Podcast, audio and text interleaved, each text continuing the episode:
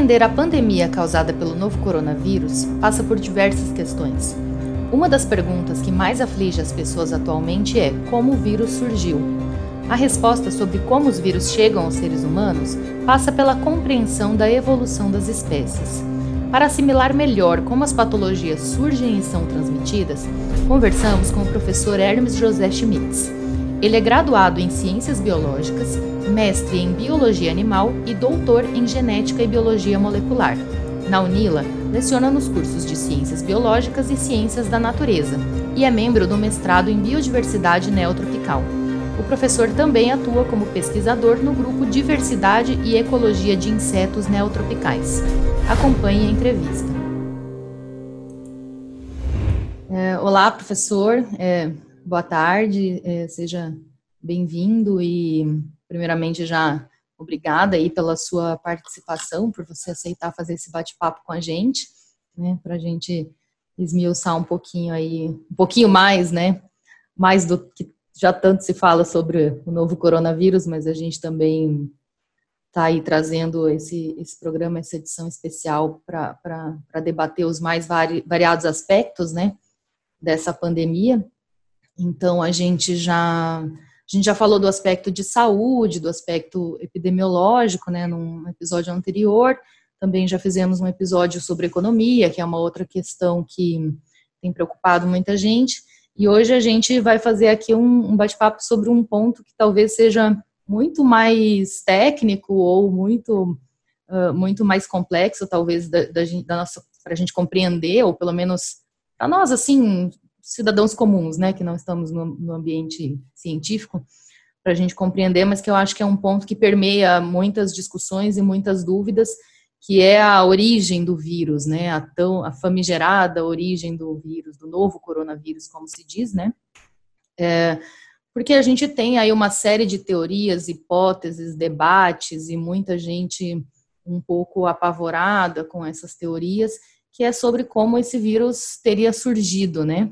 Então a gente agradece aí a tua, a tua participação para nos esclarecer esses pontos, né? E eu acho que o ponto principal, ou pelo menos o ponto de partida para a gente poder discutir esse assunto é uh, muita gente diz que o vírus surgiu a partir de hábitos alimentares da China, né? Essa, essa é uma, uma hipótese, uma teoria que tem sido debatida e, as, e aí a gente ouve as mais diferentes versões, né? De que alguém se alimentou de um morcego e aí contraiu o vírus, esse vírus sofreu uma mutação e se transferiu para outro ser humano, enfim. Uh, em que ponto a gente está cientificamente falando para poder fazer uma afirmação de que é isso, não é isso? A gente já tem uma origem, uh, um consenso científico sobre origem. Em que pé que estamos, professor, para a gente tentar começar a entender essa, essa história? Olha, Mayara, hoje a gente não tem assim uma, uma certeza, mas nós temos algumas, algumas dicas, né? É, primeiro, né, sobre a, a origem de novas doenças infecciosas, a gente já sabe de longa data né, que, que humanos e animais trocam né, vírus regularmente e muitas vezes, então, há essa transmissão né, de, um, de um vírus ou agente, outro agente patogênico, como bactérias, entre uma espécie e outra. Né? E essa é a origem da maior parte né, das, das doenças infecciosas. Né? Então, a gente né, sabe, né, é provável que tenha havido né, a transmissão de um vírus de um outro animal para os seres humanos. Né? É, não temos hoje ainda condições de dizer exatamente qual animal. Né? Mas logo que começou a epidemia, né, já foi sequenciada, é, sequenciado o material genético do vírus e se comparou com outros vírus conhecidos. Né? E aí se encontrou certa semelhança com vírus que é conhecido de morcego né? é, e um outro vírus conhecido do pangolim. Né? Pangolim é um animal um pouco estranho para nós, que não existe na América, mas é um, um mamífero é, asiático. Né? É, não é possível ainda dizer com certeza né, qual desses animais, né, ou se eventualmente algum outro, mas o que nós temos até o momento, né, provavelmente envolve esses um ou os dois animais, né, com a possibilidade de ter passado do morcego para o pangolim e o pangolim serviu como um, um intermediário até os seres humanos. Né? É, sobre a questão cultural da China, né, é, assim, como eu digo, a, a, cultura exótica é sempre a do outro, né, nunca a nossa, né, a nossa normal, quem é diferente é exótico, né. É, então, né, essa, essa, essa análise muitas vezes é carregada de um pouco de preconceito, né. É, por outro lado, não dá para negligenciar que a China tem algum contexto né, que pode ser facilitador dessa, dessa transmissão né, de, de novas doenças emergentes. No caso específico da Covid, né, é, que os primeiros casos estavam ligados lá a um, a um mercado né, na cidade de Wuhan, é, o que que, né, como é que é o contexto desses mercados? Né, se vendem animais vivos, né, tanto para alimentação quanto para uso numa medicina tradicional, né? É, e aí, de fato, você tem, né, em, em um lugar uh, aglomerados, uma grande quantidade de animais vivos ou de, de recém-mortos, né, abatidos, ainda frescos, e aí, de fato, você tem né, condições que facilitam a transmissão de um vírus de um animal para o outro. Né? É, eles estão aí muitas vezes né, em gaiolas, alguns né, misturados aí com secreções, com fezes. Né? Muitas vezes animais que jamais se encontrariam na natureza estão ali aglomerados no mesmo espaço. E onde há também uma grande circulação de pessoas. Né? É um grande centro urbano. Né? Que potencializou a disseminação. Então, é, não é negligenciável que essas condições facilitam né, a disseminação de doenças emergentes. Né? É, no entanto, eu chamo a atenção que essas condições não são exclusivas da China. Né? A gente encontra condições muito semelhantes em várias outras é, outros lugares do mundo, né? É, e há também outros contextos que também facilitam essa, essa disseminação. Né? Então, é, existe essa lenda de que né, muito se falou de que começou numa sopa de morcego. Né? Primeiro, não, temos nenhum fundamento para dizer que começou aí. Tá?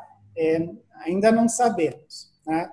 E mesmo que fosse uma sopa de morcego, é muito difícil um vírus ser transmitido diretamente pela alimentação né? Ele não sobreviveria ao cozimento e tal. É, é mais provável que o vírus tenha sido transmitido do contato né, de um ser humano ou com um animal vivo ou com as suas secreções, né, ou com a carne fresca. Né?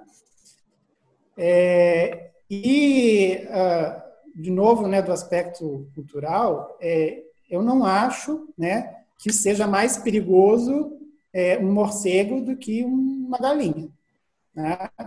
Porque a, a transmissão né, de, de, vírus e patógenos né, dos animais aos seres humanos e também dos seres humanos a, a eles independe né, do, do animal, né? Porque o morcego é exótico, que é uma probabilidade maior, né? A gente também poderia ter, né? E inclusive, né, na história das pandemias, muitas é, é, doenças emergentes que foram transmitidas por animais que a nossa civilização ocidental não considera exóticos.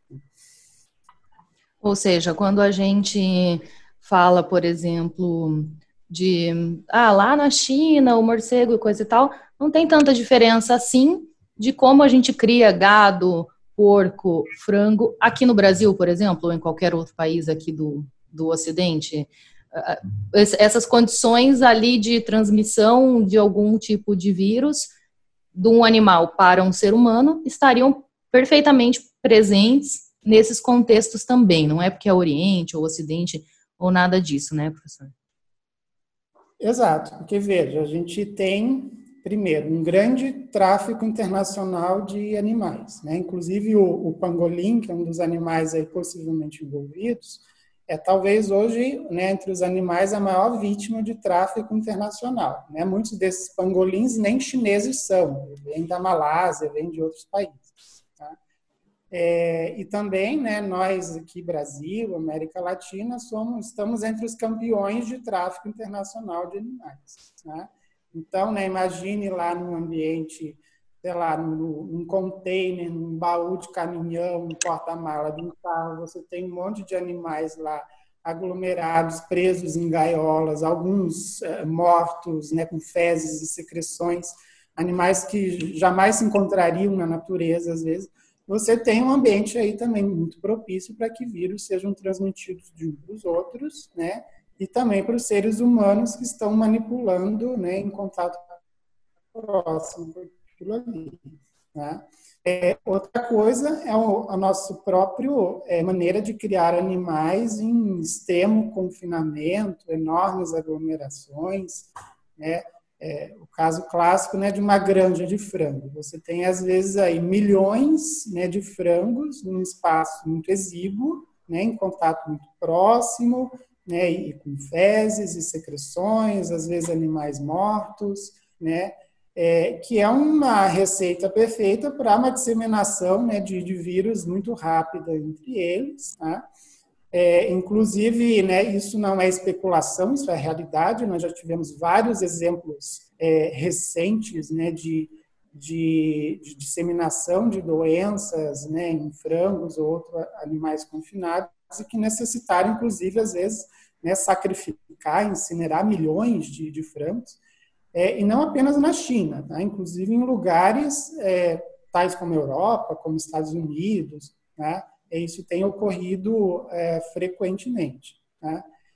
E nós também já temos vários casos né, de doenças emergentes que, que foram transmitidas para seres humanos, né, não a partir do morcego, do pangolim, de animais que consideramos exóticos, mas de animais bem mais uh, próximos a nós, como o frango, como né, o porco, né, como os nossos animais domésticos. Né? Inclusive, a, é, as aves né, e frango são infectados pelo vírus influenza, né, que causa a, a gripe. Acho que um ponto interessante nesse assunto, né, professor, é o quanto a ação humana interferindo diretamente no habitat natural e, e no modo de vida dos animais, mudando eles de habitat ou pondo juntos animais que talvez não conviveriam, como você citou o exemplo, né? É, o quanto a nossa ação mesmo às vezes propicia esse tipo de situação, né? A gente interfere no meio ambiente o tempo inteiro, interfere em ecossistemas,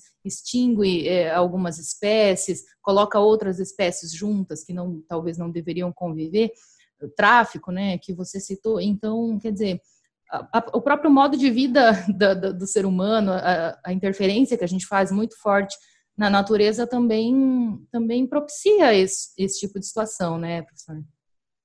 É, exatamente. Né? Veja, é, todas as populações de animais têm naturalmente uma série de vírus e outros patógenos né, é, ali. A gente né, usa o termo reservatório natural, né? quer dizer, qual, onde que está naturalmente né, um determinado vírus, um determinado patógeno. Né? Então, todos os animais têm né, naturalmente um, um, um conjunto aí de, de vírus e outros patógenos.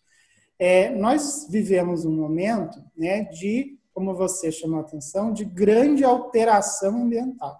Né? É, são mudanças muito rápidas, né? o ser humano, de uma maneira muito rápida, está ocupando cada vez mais espaços naturais, anteriormente selvagens, né?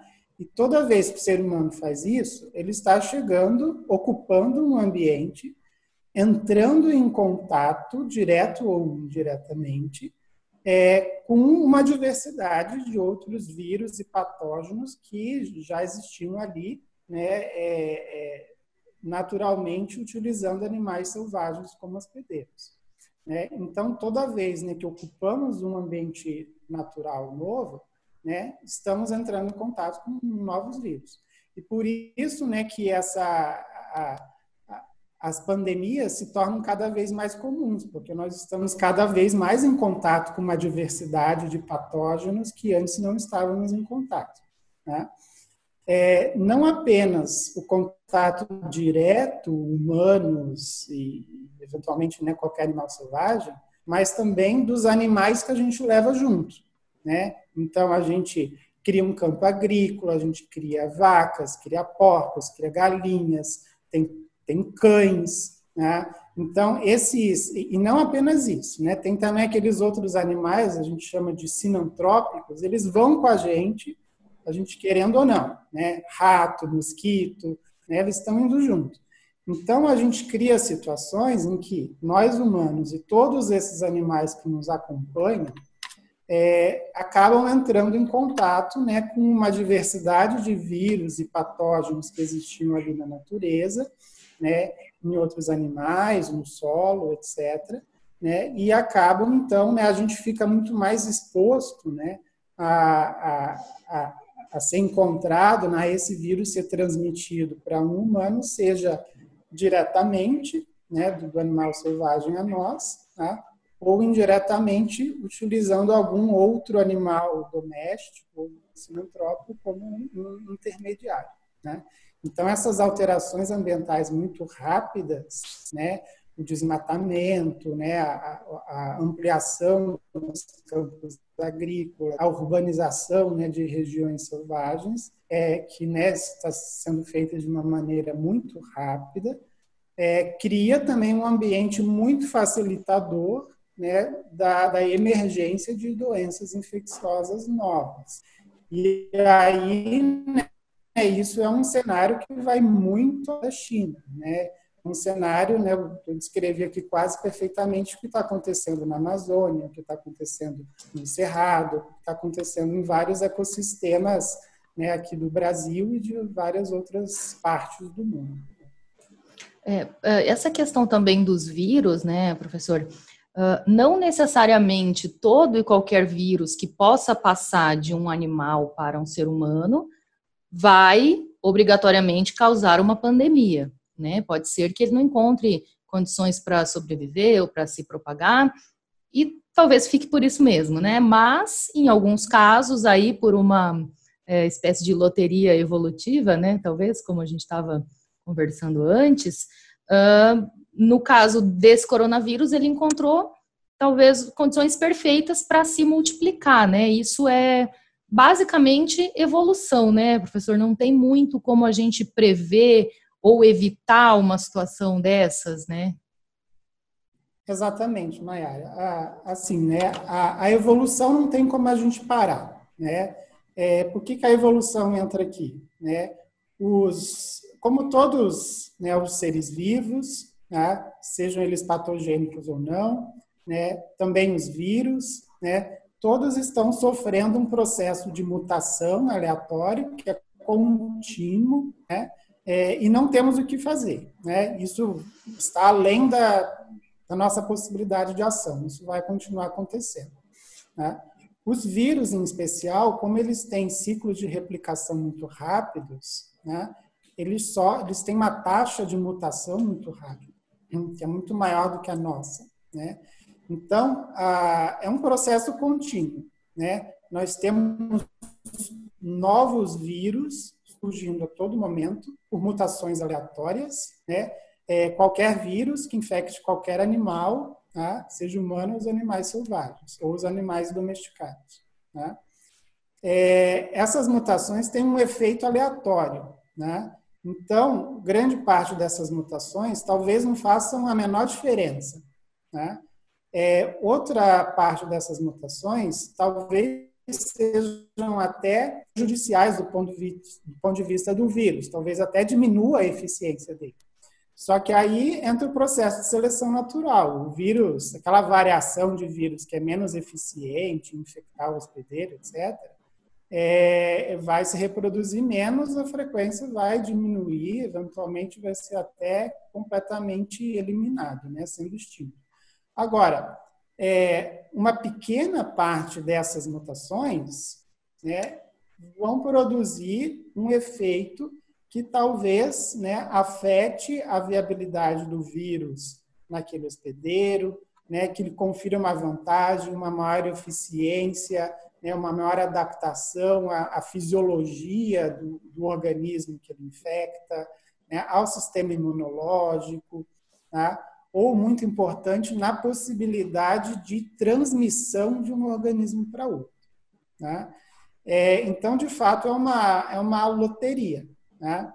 É, mas, assim, para a gente não chegar na, também naquele uma fobia de animais, que a gente acha que vai ser infectado né, pelos animais o tempo todo, é, a maior parte né, da, das, da transferência né, de vírus de animais para humanos não dá em nada, né? porque simplesmente o, o vírus né, que infecta o animal não, não tem condições para, né, não tem viabilidade ou não tem eficiência no, no, corpo humano, né? Porque a nossa fisiologia é um pouco diferente, o nosso material genético é um pouco diferente, é, o nosso sistema imunológico pode se defender, né?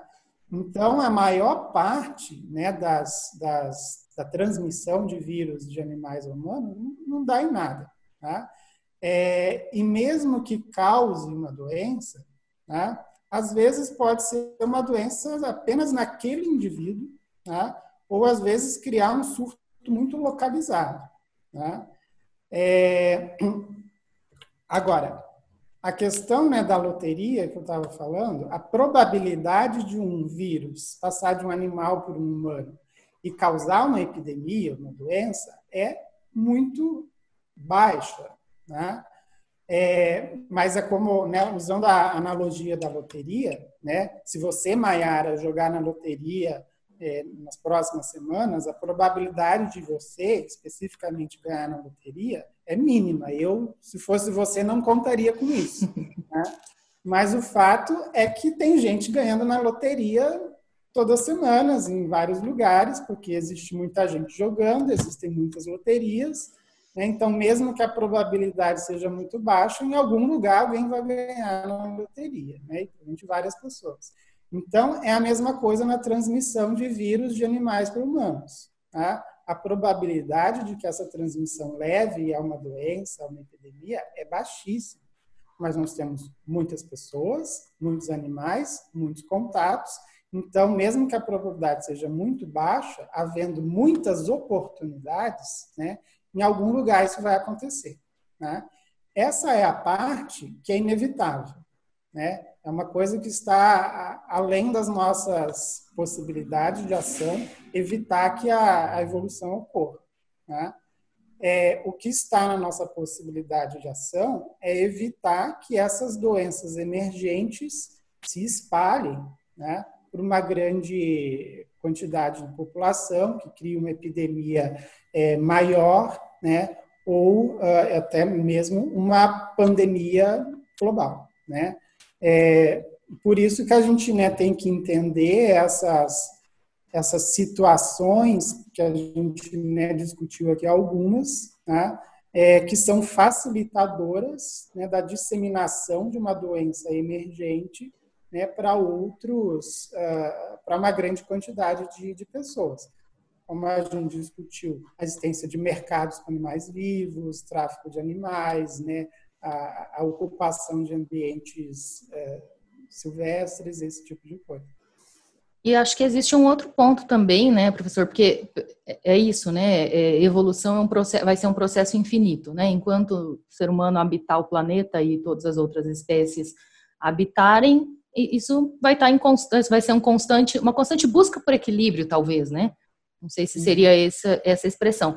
Mas também tem coisas que a gente poderia fazer para melhorar as condições, né? Porque, por exemplo, uma das grandes preocupações que está surgindo no momento é, é com locais que têm falta de saneamento básico, né? No Brasil, por exemplo, esse é um, um problema muito sério, né? A falta de saneamento básico que pode se tornar também um agente complicador, né? Num momento de pandemia, né? Para determinados tipos de doenças pode ser um fator, né? Então, novamente, a gente falando da ação humana, né? Quando a gente conversava um pouquinho antes da gravação, a gente citou o caso do Aedes aegypti, né? Que é um mosquito que transmite diversos tipos de doenças e que, na verdade, o combate a ele não é não é segredo para ninguém, é muito simples até de se fazer, que passa por medidas desde o cidadão na sua casa até medidas do poder público em que a gente poderia combater o mosquito, né?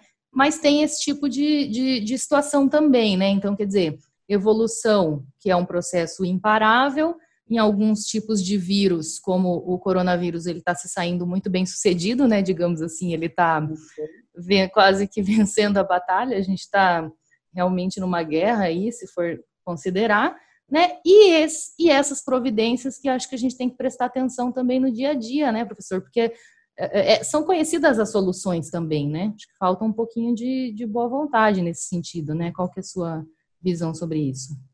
É, exatamente. Essa é a diferença de uma, de uma doença emergente ser um surto localizado ou ser uma pandemia global. Né? Então, a, é, tem uma má notícia: essa não deve ser a última pandemia global. Né? Porque a gente né, tá, tem cada vez mais né, é, levado a situações facilitadoras. Né? Algumas a gente já discutiu aqui, a ocupação dos ambientes naturais, né, a, a questão dos, dos, mercados, a questão dos, do tráfico, né, e outras coisas que você colocou. Né, a própria a desigualdade social é uma, uma questão agravante, né, porque como a gente vai impedir a disseminação né, de, uma, de uma doença em que você precisa né, de condições de é, sanitárias, né, de saneamento, e grande parte das populações pobres né, não tem essas condições. Né? É, uma questão é informação, né? também é uma outra questão. O, a, o monitoramento de, de populações de vírus e patógenos nos animais selvagens é essencial. Tá? Isso é ciência básica, né? aquela coisa. É, se anos atrás é, você conhecesse um pesquisador e uma pesquisadora que tivesse é, pesquisando vírus existentes em morcegos selvagens no meio da floresta, não sei. É, muita gente ia pensar que talvez que coisa mais inútil, né? Porque não vai pesquisar doenças humanas, etc. Né?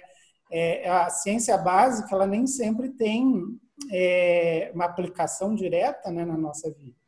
Mas conhecimento a gente tem que ter antes que a gente precise, porque quando a gente precisa já é tarde. Né?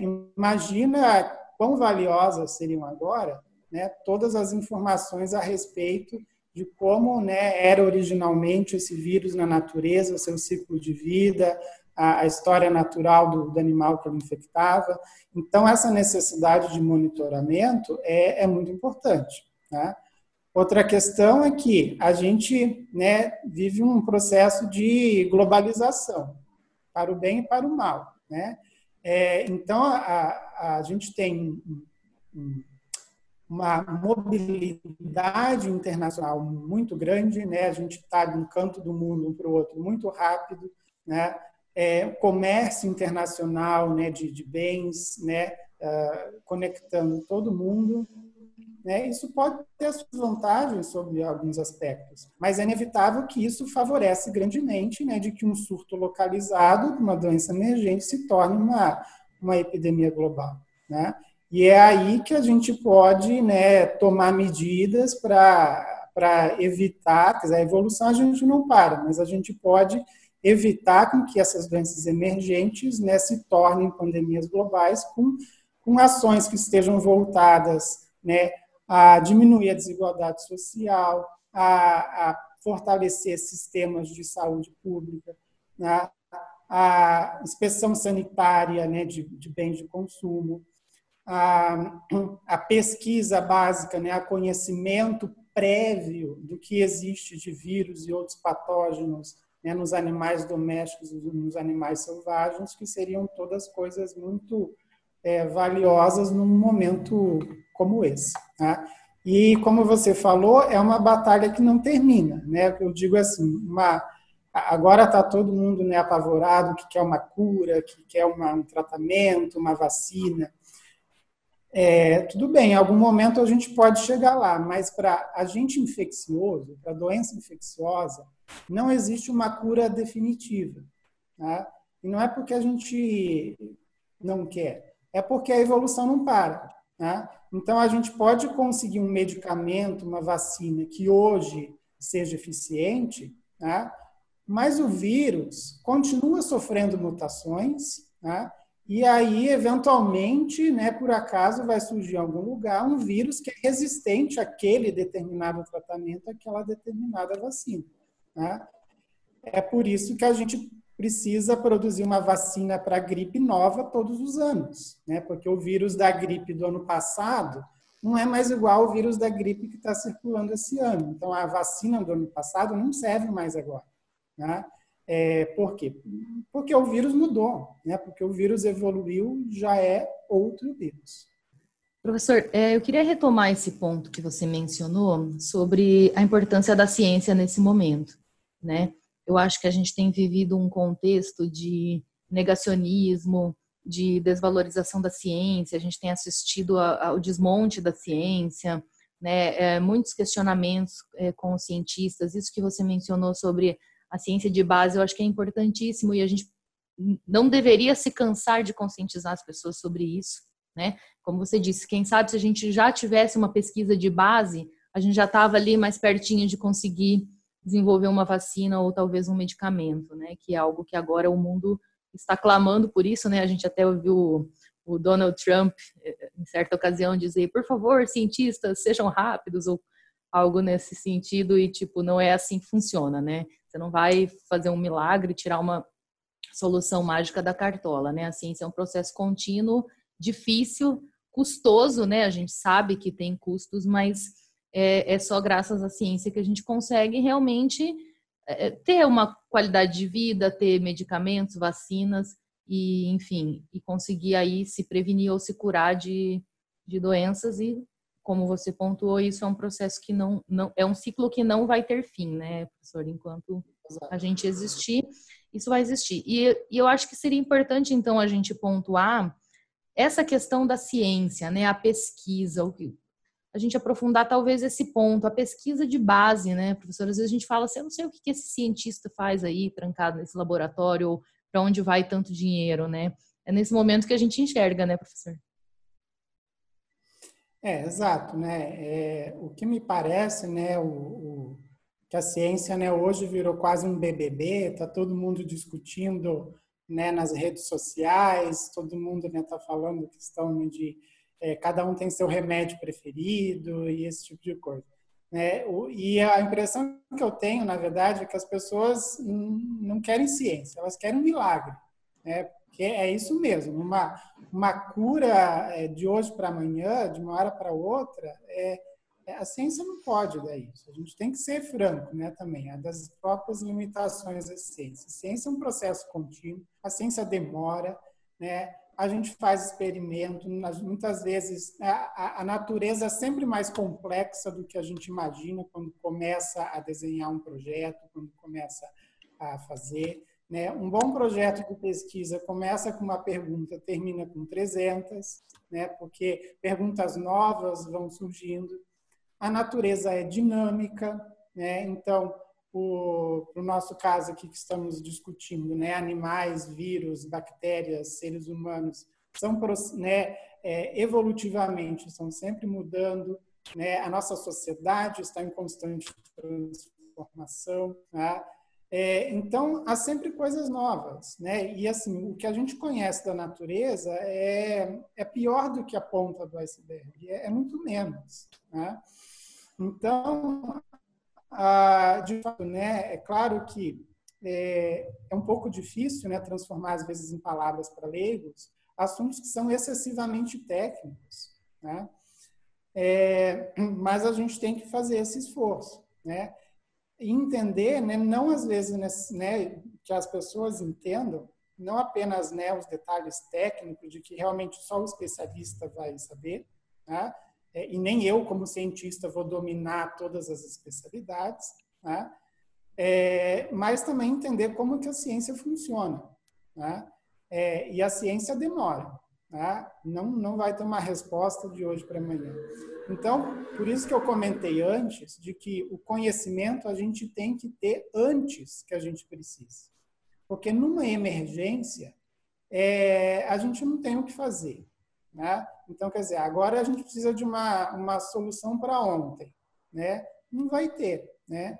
Então, uh, se a gente tivesse um conhecimento mais aprofundado né, para esse caso, dos vírus e patógenos que já existem, como eles funcionam, né, na natureza nos animais silvestres, a gente estaria, não digo que a gente teria uma cura, não teria, mas a, a gente teria muito mais condições de saber por onde começar. Tá? A gente, é, veja, muita coisa nova sobre esse vírus. Tá? Muita coisa a gente é, supõe pelo que a gente já conhece de outros vírus, né? de como a gente já entende que a natureza funciona. Né? É, esse, esse raciocínio funciona até certo momento, tá? porque a natureza tem algumas regras gerais, alguns padrões gerais, digamos assim, tá? é, mas cada é, ser vivo e cada vírus é uma coisa única. Né? Tudo varia. Né? A única coisa, eu, você, todo mundo, cada um é diferente. Né? Então, não tem duas coisas iguais na biologia. Né? É, então, sempre vai ter, eu costumo dizer, a biologia é a ciência das exceções, porque a gente tem os padrões gerais, mas sempre tem algo que foge às exceções, é, que são exceções. Né? E, então, o, o, o, estudo científico ele é infinito, né? Porque a natureza é imensa, a diversidade biológica é imensa, né? e ela não só é imensa, como está em constante mudança. Né? Então, o que a gente sabia é, tempos atrás, né, é, hoje já mudou. Tempos atrás, esse vírus não existia. Né? Então, né, daí a importância de a gente, primeiro, entender como que a natureza funciona. Né? Independente do que isso vai mudar hoje ou amanhã na minha vida ou na sua. A gente tem que entender como a natureza funciona. Né? E acho que um, um, ponto interessante da gente falar também, professor, quando a gente fala sobre pesquisa, que parece tão distante, né, da vida assim de quem de quem está fora desse meio, é que, digamos, um cientista formula ali a sua hipótese, a sua pergunta, como você disse, você começa com uma pergunta, termina com 300, né? Mas às vezes ele faz toda uma pesquisa e ele entende que aquela hipótese inicial dele, aquilo que ele acreditava no início, estava errado, né? E isso também é importante a gente entender que em ciência não é trabalho desperdiçado, porque isso também é um ponto de partida para uma nova pesquisa, né, professor? Se alguém errou antes, você não precisa ir lá e cometer o mesmo erro. Você vai pegar o trabalho daquele outro cientista, vai estudá-lo e falar: opa, então isso aqui ele já tentou, eu posso tentar de outro jeito. Então a, a ciência é uma construção contínua, né, professor? Acho que isso é interessante da gente falar também, porque às vezes talvez se mistifique, né? Nesse momento, como você disse, as pessoas estão desesperadas, daí ah, agora todo mundo lembrou da ciência, né? Ciência, ciência, ciência, queremos uma resposta, um milagre, né? Mas tem que entender que cada um, cada pesquisador está fazendo um pedacinho, né? Isso é um trabalho coletivo, contínuo, né, professor, e que está sempre sujeito a se auto-questionar. Isso também é interessante a gente dizer, porque a ciência, ela se ela precisa da, da validação, ela é sempre cética, né, professora? Então a gente precisa entender talvez esses conceitinhos para que a gente possa compreender então por que, que uma pesquisa que buscava desenvolver uma vacina não deu certo, por que, que um medicamento que se supunha que poderia ser a resposta também às vezes não dá certo, mas que isso é uma construção, né? É, exato, né? Como você falou, esses resultados negativos, eles também contribuem, né?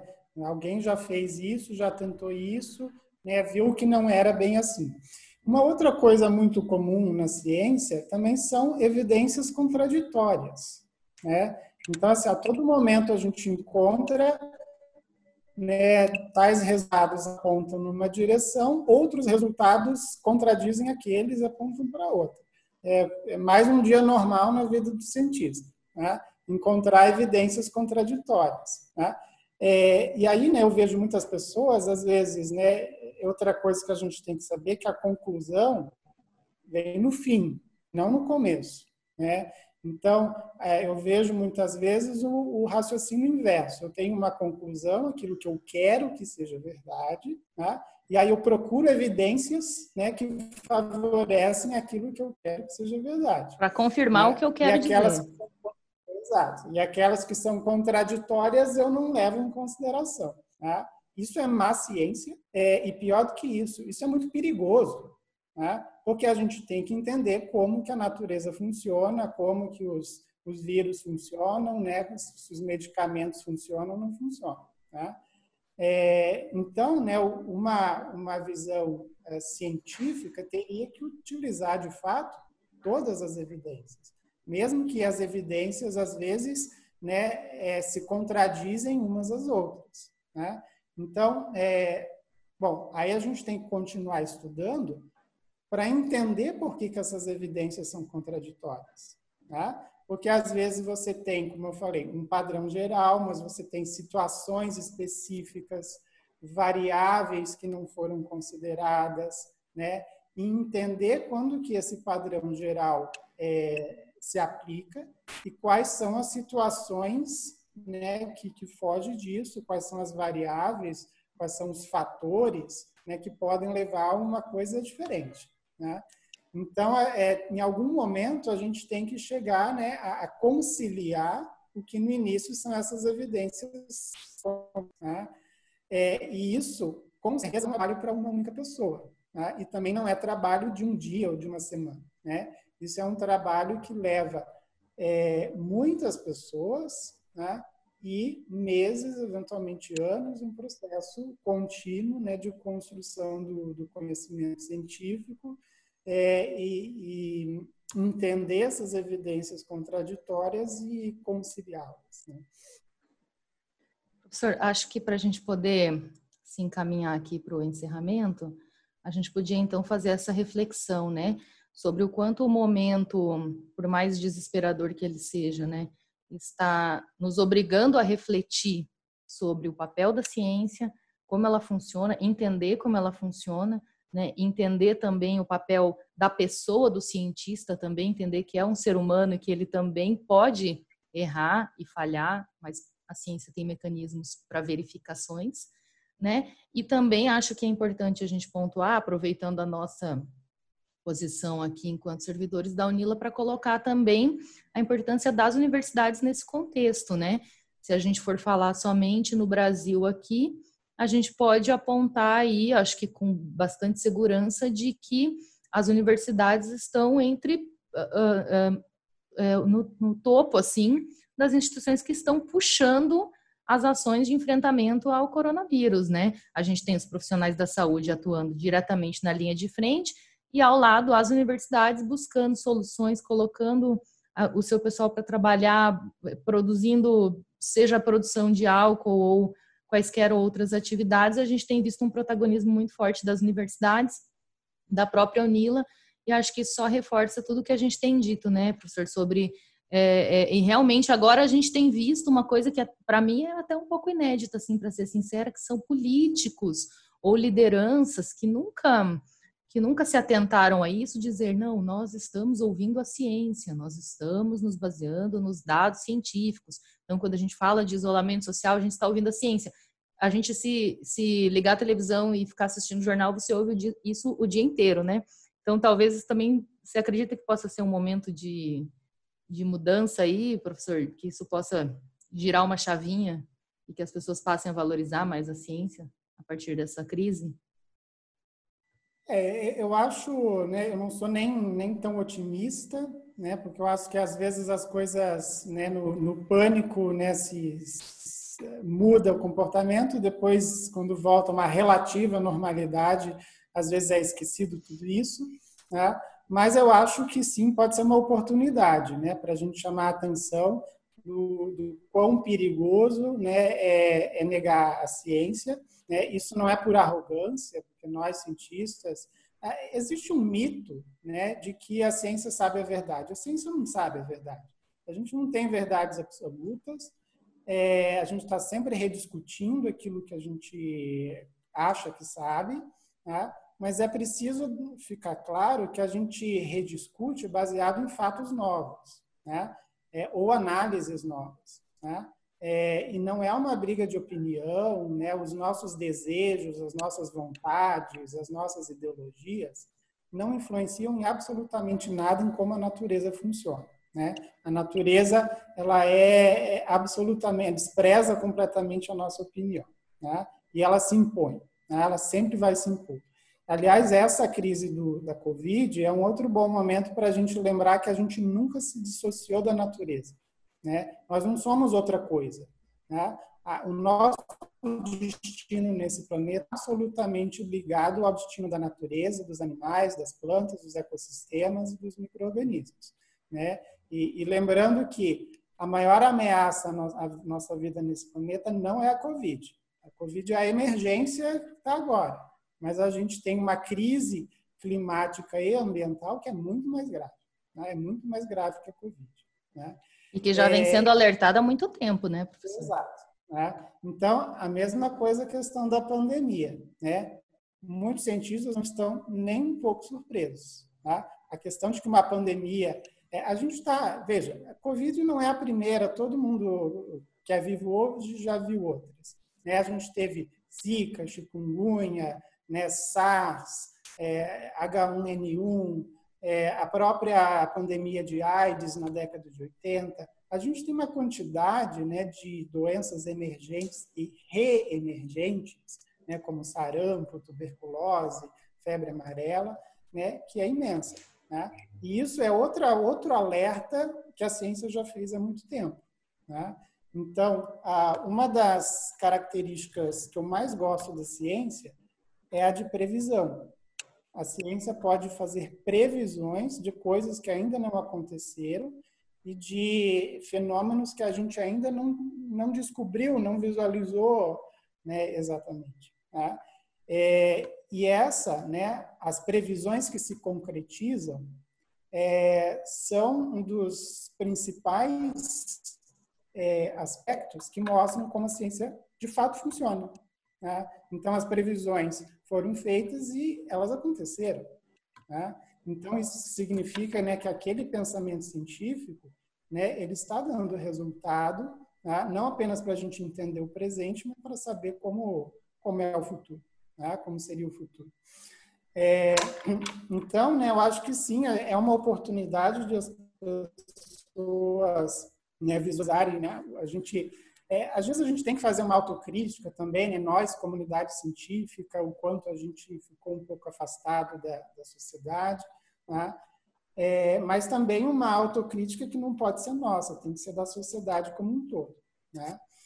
É, e, e, bom, você falou das universidades públicas, né? Sim, né? A, a, a, base da produção científica nacional, e não é muito, muito diferente em vários outros países, são universidades públicas. Né?